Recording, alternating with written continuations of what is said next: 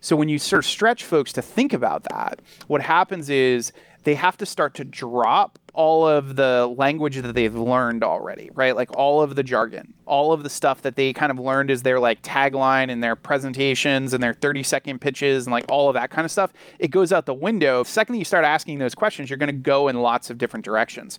So you know what's been interesting is by doing something like that and asking all those questions it's very easy to come up with a ton of language that basically are kind of these like they start fires in people's brains. This is Show Your Business Who's Boss. Listen in on behind the scenes, unfiltered conversations with my favorite business owner friends who take charge and make their businesses work for them. Don't just be your own boss, show your business who's boss. I'm Pia Silva. On today's episode, I'm chatting with an old friend from my networking days who I consider to be the king of networking and connecting badass business owner Michael Roderick. Michael is the CEO of Small Pond Enterprises, which helps thoughtful givers become thought leaders by making their brands referable, their messages memorable, and their ideas unforgettable. He's also the host of the podcast Access to Anyone, which shows you how you can get to know anyone you want in business and in life using time tested relationship building principles. And Michael's background is pretty unique. He went from being a high school English teacher to a Broadway producer in under two years. And then he finally shifted into the entrepreneur that he is today. We have a really juicy conversation in store with lots of takeaways, so keep a pen and pad nearby. A few things that we chat about include a trick for eliminating the jargon from your brand and pitch, what it means to find the Celine in your business, which will probably be the most memorable point you'll take away from today, and you'll see why soon. And a brilliant, simple, must ask question that you should put at the end of every presentation you give from now on. I know I will. So buckle up. Here we go. Hey, Michael. Great to see you. Great to see you as well. How have you been? Uh, you know, it's been a year. But, but I think but everybody's doing, saying that, right? yeah, but I'm doing I'm doing uh relatively great. So I Yeah. don't know. How about you? very very similar right it's uh it's definitely it's it's definitely been a year and i think with any sort of parenting type of situation it's such a different it's such a different deal than when you were able to just like drop your kid off or go to the playground or like like there were so many things that we kind of sort of took for granted right and it's just like oh yeah I'll, I'll just pass my and and now it's like you're just you're you're always on it seems uh, as a parent yeah. Um, so what's been going on? It's been a while. The last time I saw you was out South by Southwest in uh, Austin. That was like a couple of years ago. Yeah, we saw each other at uh, I think it was um, social media week because we were both uh, we were both speaking, and that was the very first time I had ever actually done a talk on this uh, referable brand concept. So that was like the very very earliest like like I have this kind of idea and I'm not quite sure sort of like where it's going to go, but people seem to really like it, so I, I guess I'll you know talk about it.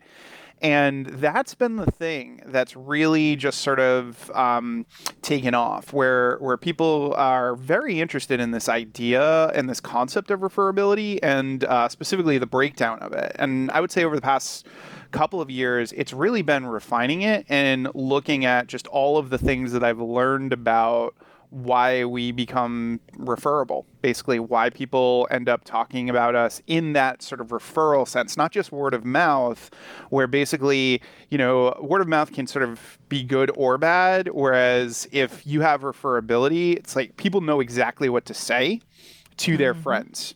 Um, and that's that's been really interesting to just kind of look at the the differences of those things and and flesh out those ideas. So, uh, you're the you're the super connector to me, right? I've known you mm-hmm. for a long time, and you, it's always been you have been at the top of the pyramid in terms of like somebody who knows everybody, who's an amazing connector.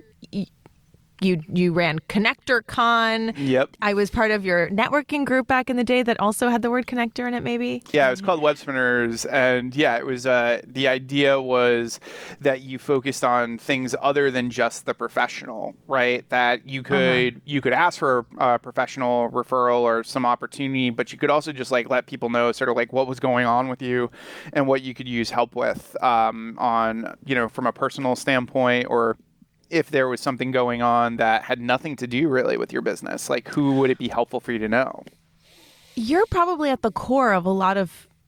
You are at the core of a lot of my uh, closest friends.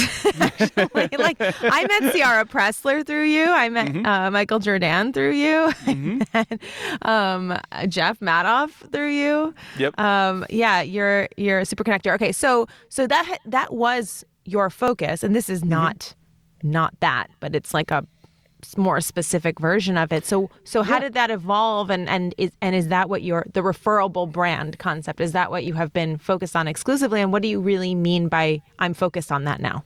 So basically, um, what I discovered was that for a long time, I really thought that all of the networking piece of things, like the connecting aspect of things, was the reason I ended up in all of the rooms I ended up in. And I started seeing just a lot of really sketchy stuff in the networking world where people were trying to sort of sell people on the idea of like, I'll teach you how to meet somebody famous and then you'll suddenly make millions of dollars. And I didn't want to end up sort of in that camp, right? Like, I didn't want to have that be the value proposition um, because the last thing you want is for people to be like, oh, well, you know a lot of people, so I want to know you. What I often like to say is that people love to feel useful and they hate to feel used. And I knew that if I sort of kept myself in this place, it would be more of like people being like, I'm going to hire you to, uh, you know, help me uh, meet these like top level people. And then if it doesn't work out, it was almost like a PR kind of position in a lot of in a lot of ways, where you can't really make a you can't make a strong promise.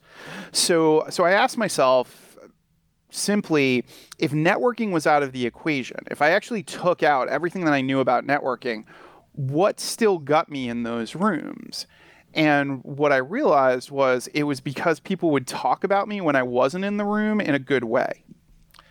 So that's where it started to it, it started to come from and I was like, you know what? I wonder if there's something to uh, sort of packaging your ideas in a way that people talk about them when you're not there. And that's really where this started. And it was kind of this um, I was doing one of my networking workshops, and I took about 15 minutes to talk about this referable brand concept in it as sort of an experiment. I was just like, hey guys, you know, this is something that I think is kind of interesting. And at the end of that workshop, I offered people the opportunity to do hot seats, and everybody wanted their hot seat to be on referable brand. So since I had built all of these frameworks before around relationship building, frameworks that people to this day still remember and will come to me and say, I, I remember the four ways to think about asking, or I've, you know, I remember the giver's fix and like all these different, you know, concepts. I said, okay, well, what if I started to look at referability and I started to develop frameworks around referability? But the very interesting thing about that was the second that I was able to help folks look at that language and figure out how do you take your intellectual property and sort of package it, um, all of a sudden that became an easier thing to sell. So folks were way more interested in creating a referable brand for themselves, and I had framed it as you know helping a thoughtful giver become a thought leader. So people that are really good at giving, they're really good at supporting others. They're usually really bad at packaging their own intellectual property. Mm-hmm. So if you sort of come in and help them with that, all of a sudden they can sell their product for more. They get more people to talk about it. More people want to interview them. So there's just way more tangible things that happen as a result of this idea of referability.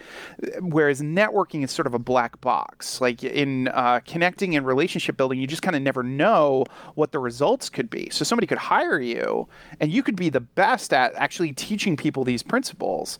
But the fact of the matter is, there are so many variables into, in terms of how successful they are. But you can't argue if you help somebody create a framework that then gets them a bunch of attention and interviews and changes a $500 product to a $5,000 product.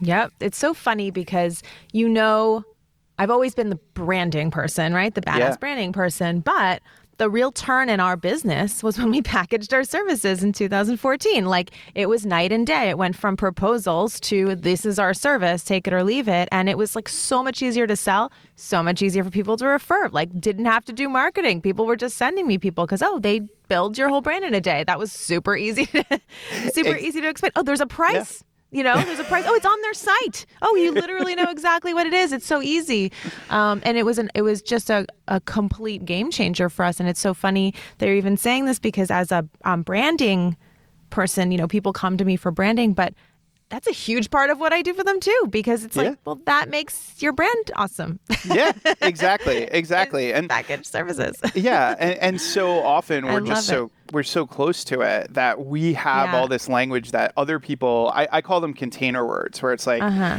we hear the word and it's basically like everybody is like yeah I know that word but I there's like 50 different definitions for what it means right Yeah, brand is at the top of that list. exactly exactly so so a lot of the time what i'll tell people is that you have to take the container you have to open it up and find the contents and you have to say like okay if you couldn't use that word which word would you use Yeah. right and all of a sudden you end up with a bunch of really really interesting words and then you can kind of create like a language sandbox where you can just sort of like play around and come up with titles, names, all these different types of things. But you first mm-hmm. got to step away from that aspect of the container words. And I think that mm-hmm. so often that's kind of where people start because they see other people doing something and they say, oh, well, yes, I want to be, you know, I, I want to be that leadership expert or whatever the scenario is. And it's like, well, but what does leadership actually mean to you? And are you actually doing leadership right? Like all of these questions that that pop up when you actually really sit down and say okay well what is it that you're actually doing you know for people?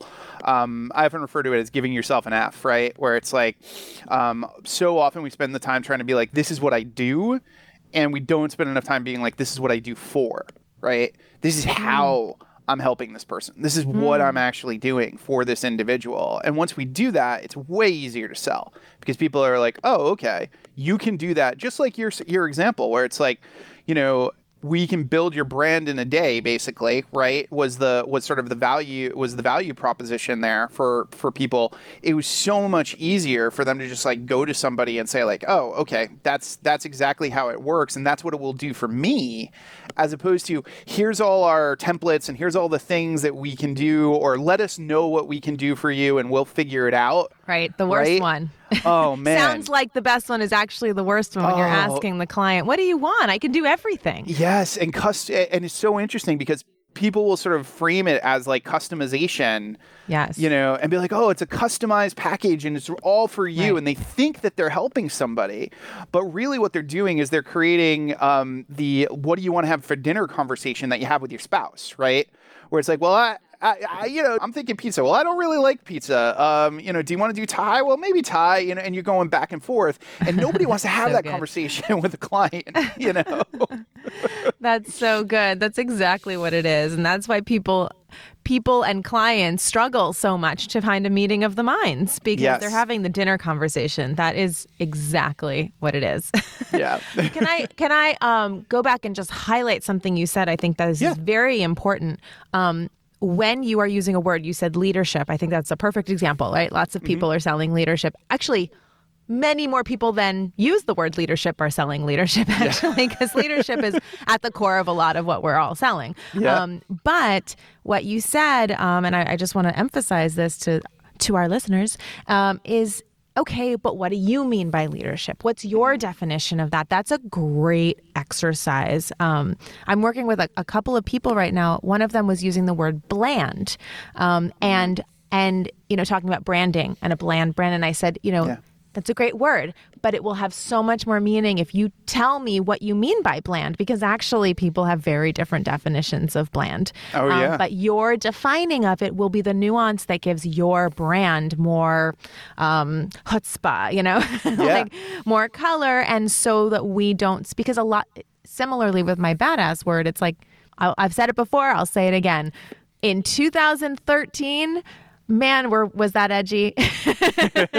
yeah. In 2021, everyone throws this word around, and sometimes it's just a throwaway word somewhere on the home, somewhere on the website but it doesn't have a lot of meaning because it's just like, oh yeah, and then we're gonna, and it's gonna be so badass, and you know, yeah, it's like, but what do you really mean? Ex- exactly. So a lot of the time we're thinking about um, the idea of sort of like ideal target client and ideal market. But what most people forget about is that each market actually has a different level of sophistication. So you could find your ideal target client, but if their level of marketing is so sophisticated that they've heard the word badass 80 times, it's actually not going to have the same resonance with somebody who's not heard that word before or not even been marketed to in that particular way. And a lot of the time, that's what happens with words. After a while, a new word or a word that we think is, you know, edgy and different and all these different types of things actually starts to become common because the market becomes so sophisticated to that particular word. In mm. much the mm. same way that in early advertising, we could see one sign and we might actually go and buy. Whereas now we need so many impressions to even consider buying and sort of go through that process, right? And, and I mean, people used to buy just seeing something as simple as, you know, 50% off. And they would be like, wow, 50% off, I'm going to buy. And now everybody is, is saying, okay, but, but what is the actual value here? And you have to con- consistently think about how is your market becoming more sophisticated and how is your language sort of starting to match that market, right? And starting to become more interesting to that market. So if they already know about a concept, and let's uh, let's just say like a basic marketing concept. So a, very basic marketing concept is the idea of sort of like that timer clock, like time ticking down, the scarcity type of dynamic. So if everybody's seen some kind of scarcity dynamic, then you have to think about what is your way of presenting that scarcity dynamic that is true to who you are first off and second that isn't going to feel like it's just another person throwing scarcity at them mm. right how are you going to craft it? How are you going to craft that craft that message? Are you the person who says well you know the reason why there's only this many of this particular thing is because i'm actually going to be very rigorous as far as who actually gets in and we're going to do like three interviews instead of one you know call to see if it's a fit right? Like you want to think about what is your way of creating, you know, of dealing with that level of sophistication because people are just going to keep getting more sophisticated to the marketing messages and to the language that we put out there. So it's up to us to start figuring out, okay, how do we come up with those little shifts that are going to cause people to say, oh, okay. Um, you're doing it, but you're doing it just slightly different enough that I'm interested now um, because I want to see like what it means and, and how you're coming up with it. Yeah, and I think that's a great point and and I'll add to that that if you are doing it from an authentic, genuine place, that's usually mm-hmm. how you find those, right? If you're trying yep. to think, well, how do I change this so that people don't know that it's, uh, you know, counting down or it's, you know, a fake scarcity. Yep it's going to be different than you know the, i would say the easiest way to do that is to just genuinely have a really intense filter that that you keep to um, yep. and that that's tough you know sure. i did a I, I launched a program um, like a month and a half ago and i kept to that filter and it was tough there were people who wanted in and i was like this is just it's just not for you. Yeah. I don't know what else to yeah. say. It. And it's hard to say goodbye to that money too when sure. you're like, I want people in, I want to help people. I know I could help you, but not in this context. But that's the easiest way to have a kind of genuine um, scarcity or whatever it is. Yeah, and you're pointing out what's what's probably one of the most uh, what I consider one of the most important things, and this is the most important thing in relationship building uh, as well, which is you have to curate. You have to decide who gets who gets in you know who is part of that circle because everybody is going to be talking to each other helping each other supporting each other. And one person coming in who doesn't get it or who is you know going to really just cause a lot of issues and a lot of challenges could ruin things for so many other people. And it's not that, and, and I think it's really important because I, I think a lot of time people hear the idea of curating and think, well, oh, you're pushing people out or you're saying you're too good for people and all this other stuff. And it's actually not. It's actually about saying, where is this like is this really go is everybody going to actually benefit together or is this going to cause like a lot of conflict and a lot of issues with this particular with this particular group? Because for some people you do them the biggest disservice by letting them into a program or letting them into a process of an audience that's going to make them feel like the pariah that's going to make them feel and you're not the, even the one you're not doing it. You're not saying hey this person's bad or this person has has this issue. If it's not a match those people are going to they're going to know it instantly and they're going to naturally start to be like oh i'm going to kind of stay away from you know i'm going to stay away from that one and it's just i i don't know I, I really do think it's just a disservice to bring people into something just because you want more people mm. you know in it mm-hmm. um, and actually that also ties I, I, talk about this a lot in just the the world of relationship building as well we focus so much on relationship acquisition that we forget about the importance of relationship retention where it's like we, we figure out you know we want to meet as many people as possible connect with as many people people as possible build your network you know all those things. But ultimately where the real opportunities come from is when the relationships get deeper. And that only happens if you spend time with people and you get to know them over time. So taking the time to say okay, I'm going to spend more than one meeting with somebody and get to know them over time is so so valuable and so many people don't even pay attention to that that aspect at all. Okay, Michael, two things. Who has the time? you know, you saw me because you and I were, yep. I mean, I was out there networking and I would see you everywhere because you were everywhere. And for a short stint, yep. I was also everywhere. And then I don't know if you noticed, but then I just yep. disappeared because I was like, I can't keep this up. I'm tired. And I, you know, I have. I also have friends who are not in this networking world that I would like to cultivate relationships with and all these things. So, what do sure. you suggest for that? Yeah. What are we supposed to do? We don't have time. You yeah. have two kids. How do you do that? Yeah, no, Exactly. Um, so it really comes down to an aspect of uh, leveraging as opposed to trading. So most of the time, when we think about staying in touch with people and contacting them, we think we we immediately go to I've got to do a one-on-one call with them. I've got to you know I've got to do a catch-up call with them, and all these different types of things. But there are all these leveraged opportunities to be able to catch up with people and give your network also a chance to meet each other. So in numerous instances, what I do, uh, because yeah, I don't have the time, uh, you know, always to do like one-on-ones and and and catch up with catch up with friends and things.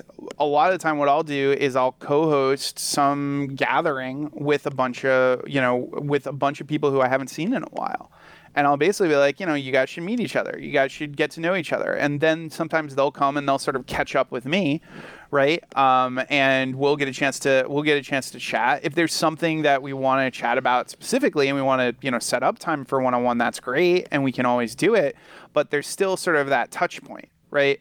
Um, the other thing that works really well is um, I call it the uh, my OCG framework, where basically if something comes my way um, and I can take full advantage of it and it really does fit within my wheelhouse, then it's truly an opportunity. So if somebody reaches out and says, you know, we want you to talk about referability at this conference or at this event or at this summit, fantastic you know that that's great i'll make that t- time for that. But then somebody might come to me and say hey mike um, you know would love for you to come and talk about social media at my you know at my event. And i'm not really a social media guy. Like i understand it i do some decent work but rather than sort of trying to like shoehorn a talk in what i'll do is i'll ask okay which of the people in my circle are really, really good at social media who this could be a real opportunity for because the opportunity that came to me is not an opportunity, it's a coincidence, right? So I can take that coincidence and I can turn it into a gift, right? OCG.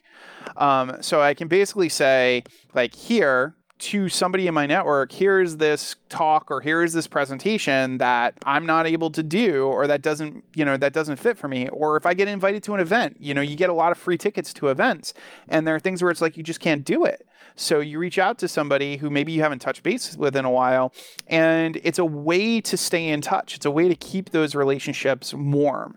So to your, you know, to, to your question, I really think what it comes down to is look for opportunities to sort of leverage that time, either by bringing people together or just having, you know, little touch base scenarios with that OCG framework, and you're far more likely to keep the relationships warm. Wait, what does OCG stand for? Did you say it? Yep. Opportunity, coincidence, gift. Okay, I love that. Yes, leverage. That's the that's the name of the game. Um, now going back to our, our other conversation, we were talking about the the group setting. Mm-hmm. The word that came to mind, and then I just realized that I actually, and this is good, haven't heard this word in a while because this was like very in fashion about five, ten years ago, um, synergy. Synergy mm-hmm. was so overused, right? But I yep. actually haven't heard it that much, probably because it was so overused. And then yep. people knew I can't say that word anymore. It's too. But you know what? That's exactly what you're looking for. Synergy, yep. where you have a, a, group of people where the group is actually adding that much more value, and um, one bad apple or like one person dragging it down can really take away from that synergy and that value. Yeah. Um, so so tell me a little bit. So are you doing like how do you work right now? Like are you doing group stuff? So I just finished uh, a beta test of a group program that I had. Um, uh, it was a nine week thing called it uh, Amplify Your Offer Master Lab, um, where basically what I did was I worked with a group of entrepreneurs who had offer ideas, things that they wanted to you know sort of put out there and i walked them through all of these referability principles um, to basically help them figure out how they were presenting that offer to their audience and i walked them through just all the things that i had learned over the years about how do you sort of first do the research to figure out whether or not people actually want something, right? Um, you know, very, very often what I find is is fascinating is that a lot of the time we spend so much time creating the solution that we don't spend enough time actually researching and understanding the problem right? Mm, and being yes. like, well, what is the actual issue here? And is it what I think it is, right? Because I think so often an offer is created because we think, oh, well, everybody just needs this because I think this is an issue. But we don't go and actually talk to the people who would potentially buy it and say, is this an issue? Uh, and most of the time, when you do go to people and say, "Is this an issue?" they say, "No, that's not my issue. This is my issue." And then you're like, "Oh, okay." And that really can change, like how you create the language around it, like all these different types of things. So, I, so I kind of walk them through that process. Um, and I may do that program again. The bulk of the work that I've been doing recently, that I've been really excited about, is um, I've, I've been calling it uh, jargon free jumpstart, uh, mm-hmm. where basically I have this grid that I've been using uh, where I basically ask a bunch of questions and come up with about nine different ways to look at something uh, somebody's offer. And usually when you look at something in multiple in multiple ways, what ends up happening is you start to find new language, right? Like you start to actually get rid of a lot of the jargon when you have people talk about it in different contexts. So um, basically there are kind of two main parts to the grid. The first is a concept that I actually used a lot in my um, relationship building process, uh, which was TCM, which is every single person has an index of time, connections, and money, right? Um, those are in essence kind of our three currencies. We have our time, we have the relationships that we have, um, and we have the money that we spend. Um, but when you think about a business and whether or not a business is uh, a nice to have or a need to have, it really comes down to three things. It's easy to remember them because if you don't have at least one of the three three things, you'll be sad. And that's solve a problem, alleviate pain, and decrease friction. Right. So it's are you solving a problem for people that like actually exist you know are you getting rid of pain? And are you do you have a process that's going to make it so that this pro that what they're doing takes less time right? Or is less aggravating or is less frustrating? So when you ask somebody the hyper specific question of how do you solve a problem for your client in regards to time all of a sudden they can't use a lot of the words that they were using before because they weren't necessarily thinking about what they're doing for somebody's time. Can you give me an example? So, um, so let's say you are an accountant, right? And as an accountant, if you ask an accountant about solving a problem, they might be like, "Yeah, well, I do your taxes for you, and that's the problem that I solve," right? But if I say, "What's the problem that you solve specifically in regards to the client's time?"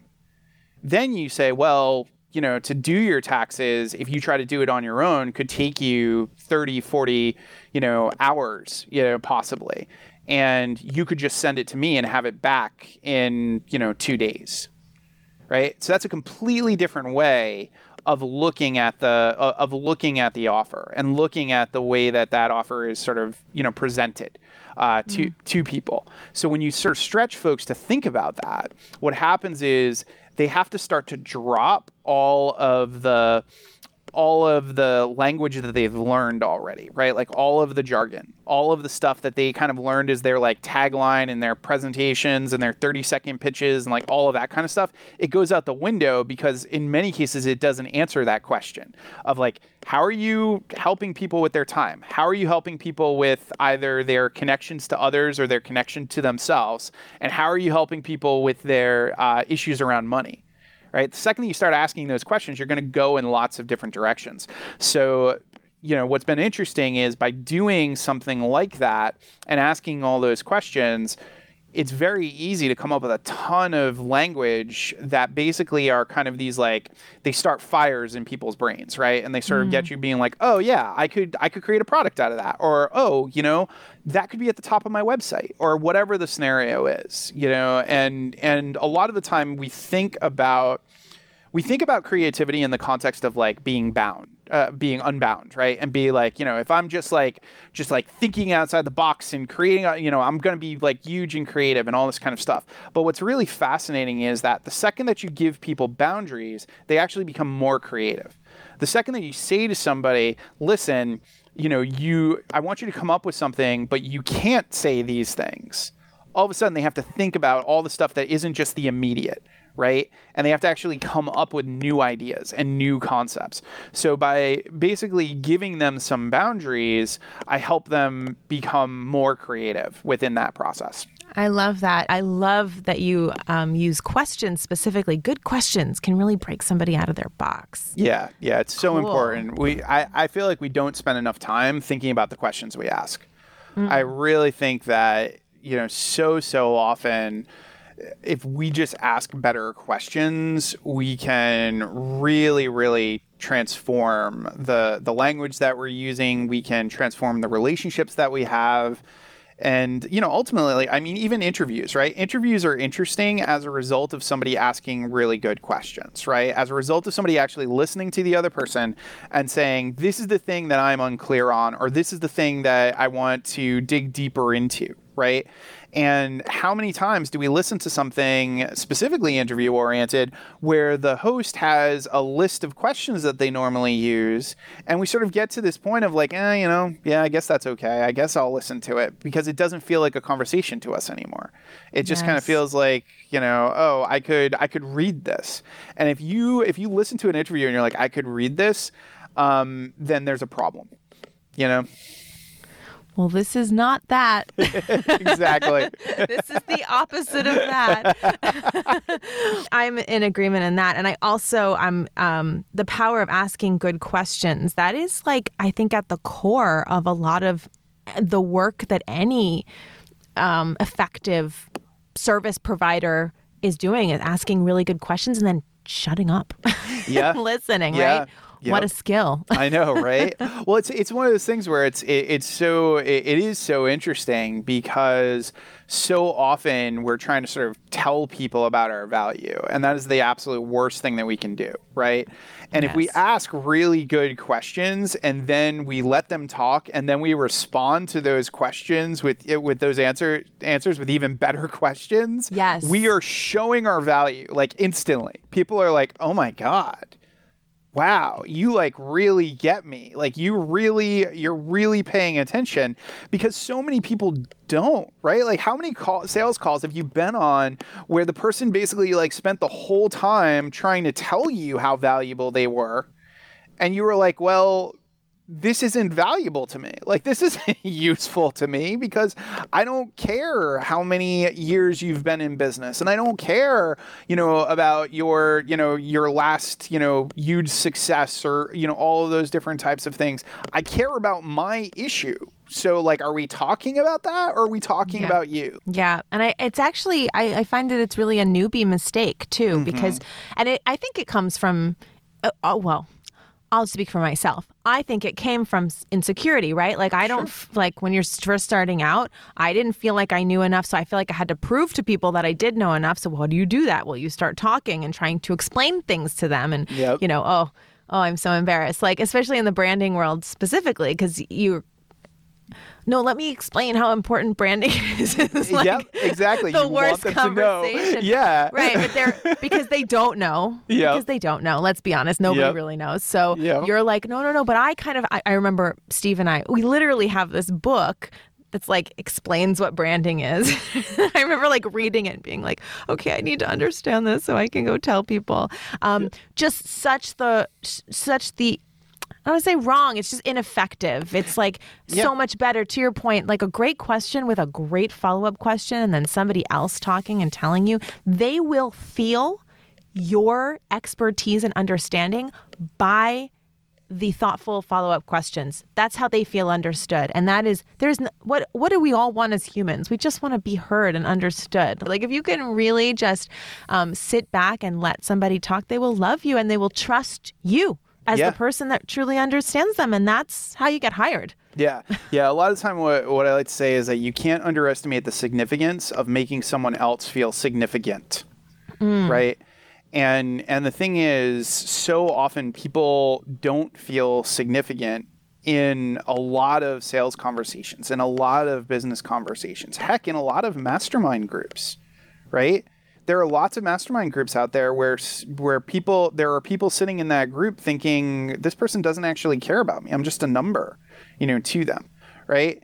And if you're the person who really takes the time to show that you're listening, to show that you care, to pay attention to what people what people are saying, you instantly stand out from so so many because it's not it's it's not a skill that is taught right? Like it's not something like you don't go into your first business class or you know learn any kind of like online thing that says hey make sure people feel like people when mm. you're you know talking to them about your product or talking to them about your service. When i used to raise money for broadway shows the number one question i got all the time how do you find investors?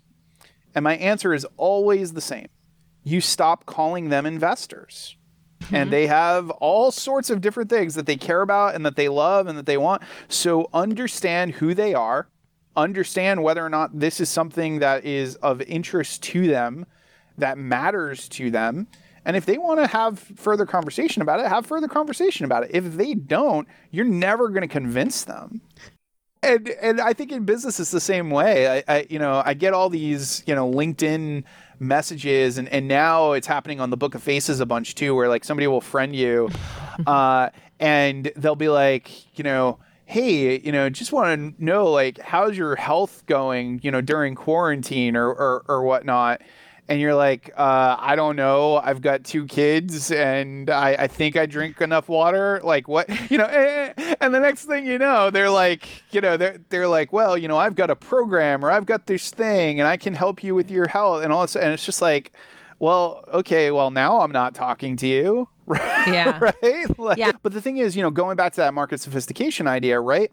It's like now there are literally bots that are asking us these questions, right? There, there, there are instances where people are automating follow-ups to be like, I, you know, wanted to check and see if you got my free checklist or or whatever after you add them as, as a friend or whatever, and and you're like. I, I didn't even respond to you. Like, I'm not interested in this Right. checklist. Like, why? okay, so here's so I will freely admit that I have not done that system Yeah. yet. So this is not from my personal experience, but this is from my experience coaching people who have implemented some version of this. This is Yeah. my take on that world. Um, when you're a referable brand, right? So you're super specific in your profile. You work with a very clear niche. What you have to offer is very specific. The, that bot situation, that that like systematized thing, is to find the five percent of people who are like, "Sweet, this checklist was awesome," and that's it you know? Yep. And we don't care that Michael Roderick is annoyed with us. Yep. and we don't care that Pia ignored our email, uh, our message. All you know, because all we care about is that five percent, ten percent. I don't know what the numbers are. Yeah. I haven't done it. Yeah. and that's the game. But it, it, and it only works if you're super specific in what you're offering, so that the people who are going to respond and go like, "Oh yeah, this is exactly what I need," are able to have that experience. Because if you're just like, "I'm a coach," it's like, "Huh? Okay," you and everyone else. Um, but if you know, it's like I coach. Uh, I don't know, fifty year old yoga instructors. like, and if you're a 50 year old yoga instructor, you're like, I need that 50 year old yoga instructor checklist. we can go on podcasts and we can have conversations and we can say like you know this has worked for us or this has been useful or these are the things that we believe are, work right? But ultimately everybody has to figure out what actually works for them. There are people who yes that those bots are the thing for them and they work for them. And that is totally fine for them right? We can disagree with it. We can not like it ourselves. Like we can be annoyed by these types of things. But i think you know i think the danger in most of the sort of entrepreneur world personal development world is believing that somebody else has the like actual answer mm-hmm. right? In, in Broadway, we used to talk about the fact that like nobody knows anything. When we would talk about like you're trying to see figure out if a show is going to succeed, and honestly, in entrepreneurship, nobody knows anything, right? Like we are always basically doing market research on what works and what doesn't, and the market is constantly getting more sophisticated, so it's always changing, right? So I talk about this uh, all the time too. It's like I call the tennis novice versus the tennis pro concept, right? So if a tennis novice misses a shot, the game is over, right? Because they are obsessed with the product. They're hoping that they they win, and if they don't, if there's a a, a barrier to them winning, they're in their own head and they're going to mess up, right? But the tennis pro misses a shot and basically says, okay. This is new information. What can I learn? Sort of where can I go next? How can I figure it out?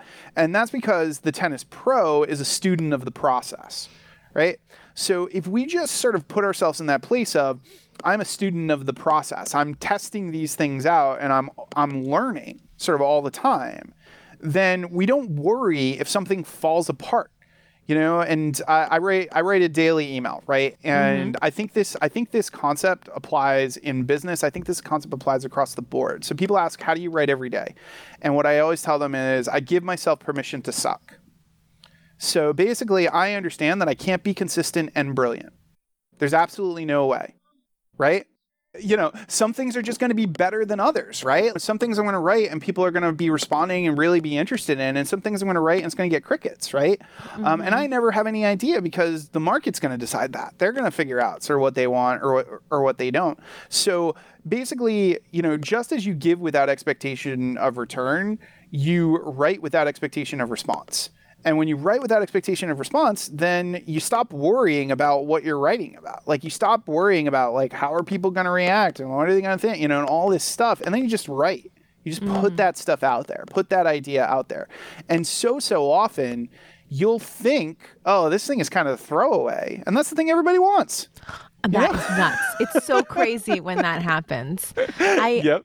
you know, the the thing that I keep that I struggle with, and I'm mm-hmm. curious what your experience is with this, mm-hmm. is that often happens mm-hmm. because the things that are dear to my heart that I work on are the things that I am most struggling with, working on in that moment, which might be I'm saying more advanced, but like you had to go through a couple of things to get to wherever that is. Sure. So I'm so I it's near and dear to my heart because I'm wrestling with that very thing and I feel like, oh, I figured it out. Now I'm sharing it and, like, here you go.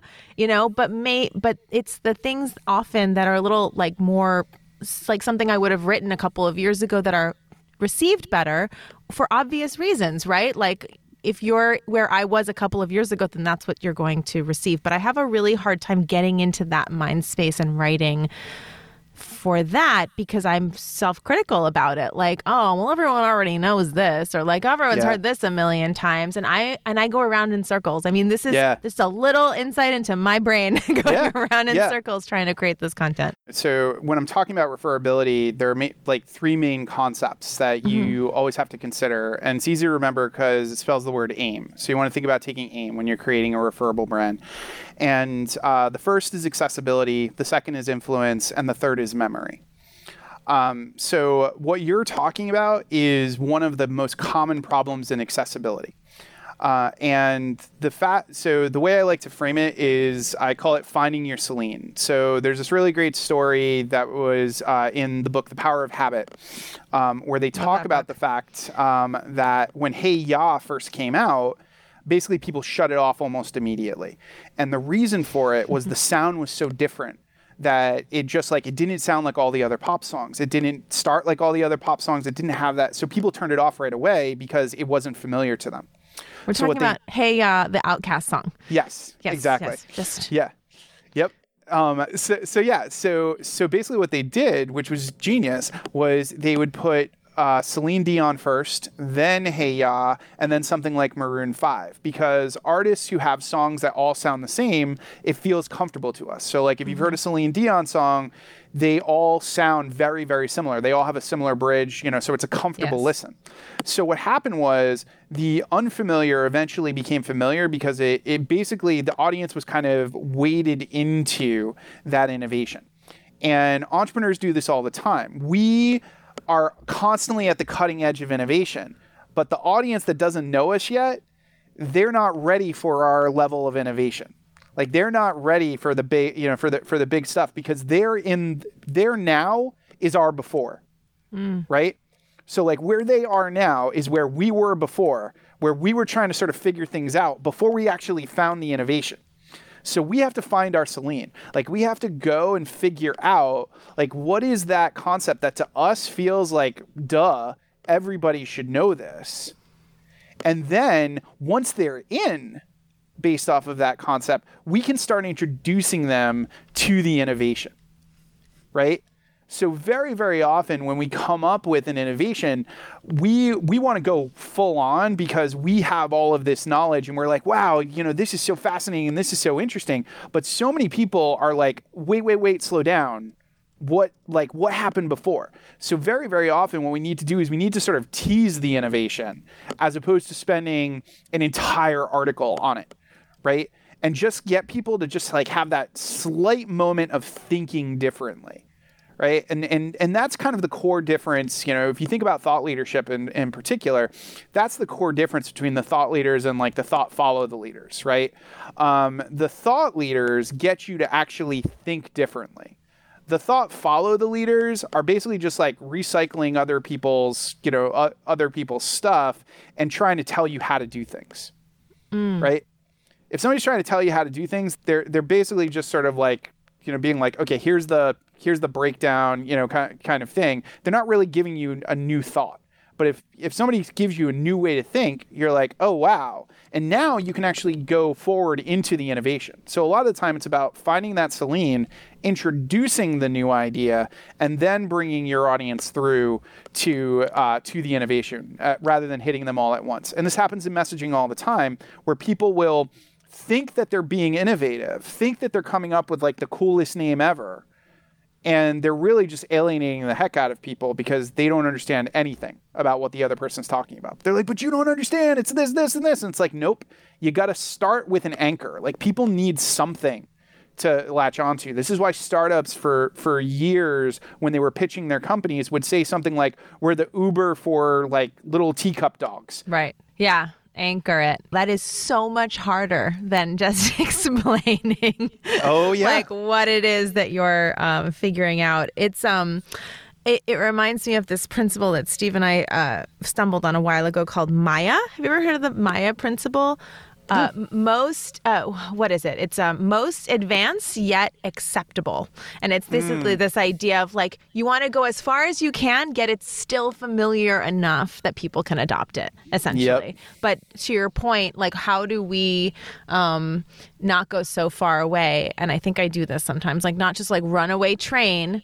And you have to get to back to the core of like what's your motivation? Like i know myself well enough and I, have done enough uh, personal development you know self-awareness work to know like oh what are things that are very important to you? I think i've said this on other podcasts. It's like i know that i was raised to think like being smart like knowing answers is very important. Like i was just raised in an environment where that was held yeah. up as being important. So it might drive like inadvertently drive a lot of things. I'm i'm like excited by the people who read like more advanced kind of ideas and give me feedback which is like wow that was like you know, I don't usually read things like that. I like, I love that. Those people don't buy from me, though. you know what I mean? So it's like, yeah. um, wh- where do you split the difference? Or like, you know, you don't want to not, you don't want to um, dampen your own creative energy and flow. And part of that work is how I work through things. I don't know about you. It's like I have yeah. to write in order to, but at the same time, it's like you can't really help people if you don't meet them where they are. Yeah. And find their Celine. I love that. I'm going to remember find your Celine. Awesome. That's a nice anchor. I'll tell you to talk about sort of like that market research side of things. Yeah. When I did the first referable brand oriented workshop, I used that concept. I talked about that concept and I said just sort of offhand, find your Celine and I didn't even realize it. Like I had just sort of said it. And at the end of the workshop, I asked people, and this is a really solid tool to yes. always ask people, what did you remember? Right. And basically at the end, I said, you know, what did you remember? What kind of stood out the most for you? What are you going to walk away with? And I went around the room and a lot of people said, find your Celine. And I was like, okay, well, that's, you know, that's a thing, right?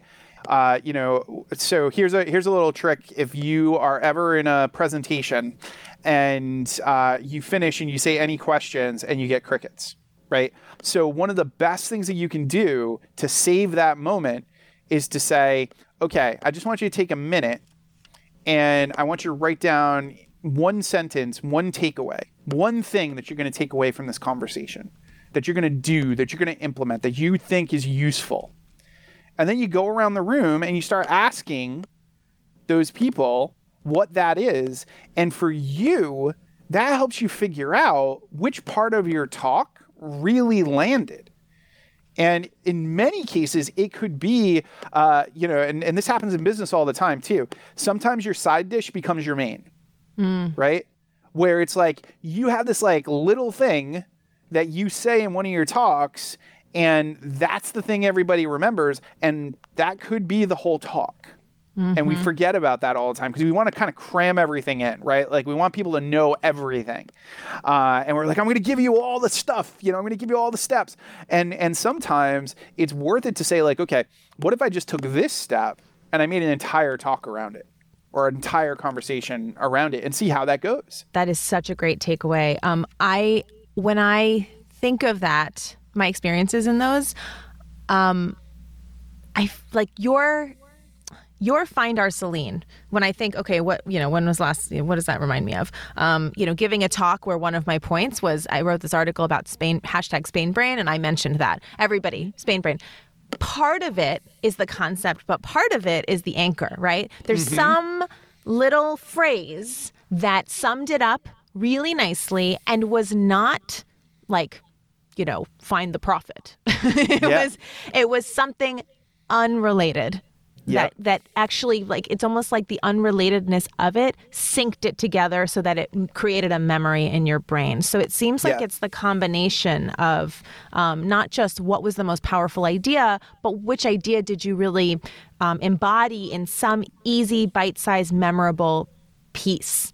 Yeah. Um, which is a, a, just a, another version of what we started this conversation with, which is how, how do you make a bite sized, memorable piece so people refer you so that it's easy yeah. to remember? I mean, it's the same concept over and over again. Yeah. And, and ultimately, the way I look at it is this uh, concept of being sure to share, right? Mm. So um, basically, shortcuts get shared right? So if I can give you a shortcut, if I can help you understand something very, very quickly, you are way more likely to share it with other people because it will be simple for them too, right? But you'll share it even more if it has utility, right? So if there is some way to use it, if there's something that it actually does, you're way more likely to share it. So a business card will get thrown out, whereas a pen will be with a, with somebody's logo will actually be on their desk for years right? Because it has utility. Whereas a business card has no utility, right? Um, but the R is for reputation. And if you put something together and I share it with my audience and it looks good, it makes me look like I know what I'm talking about. It adds to my reputation. It makes me look cool. So as a result, I'm building my reputation. But ultimately, the most important aspect is is it expedient? Is it easy for me to be able to share? This is why click to tweet has always done so well because the idea of taking the extra step of going to Twitter to coming up with the you know coming up with the title and the hashtag and all of that stuff is is a barrier for people, right? So if you can think about that aspect of can you create a shortcut for people?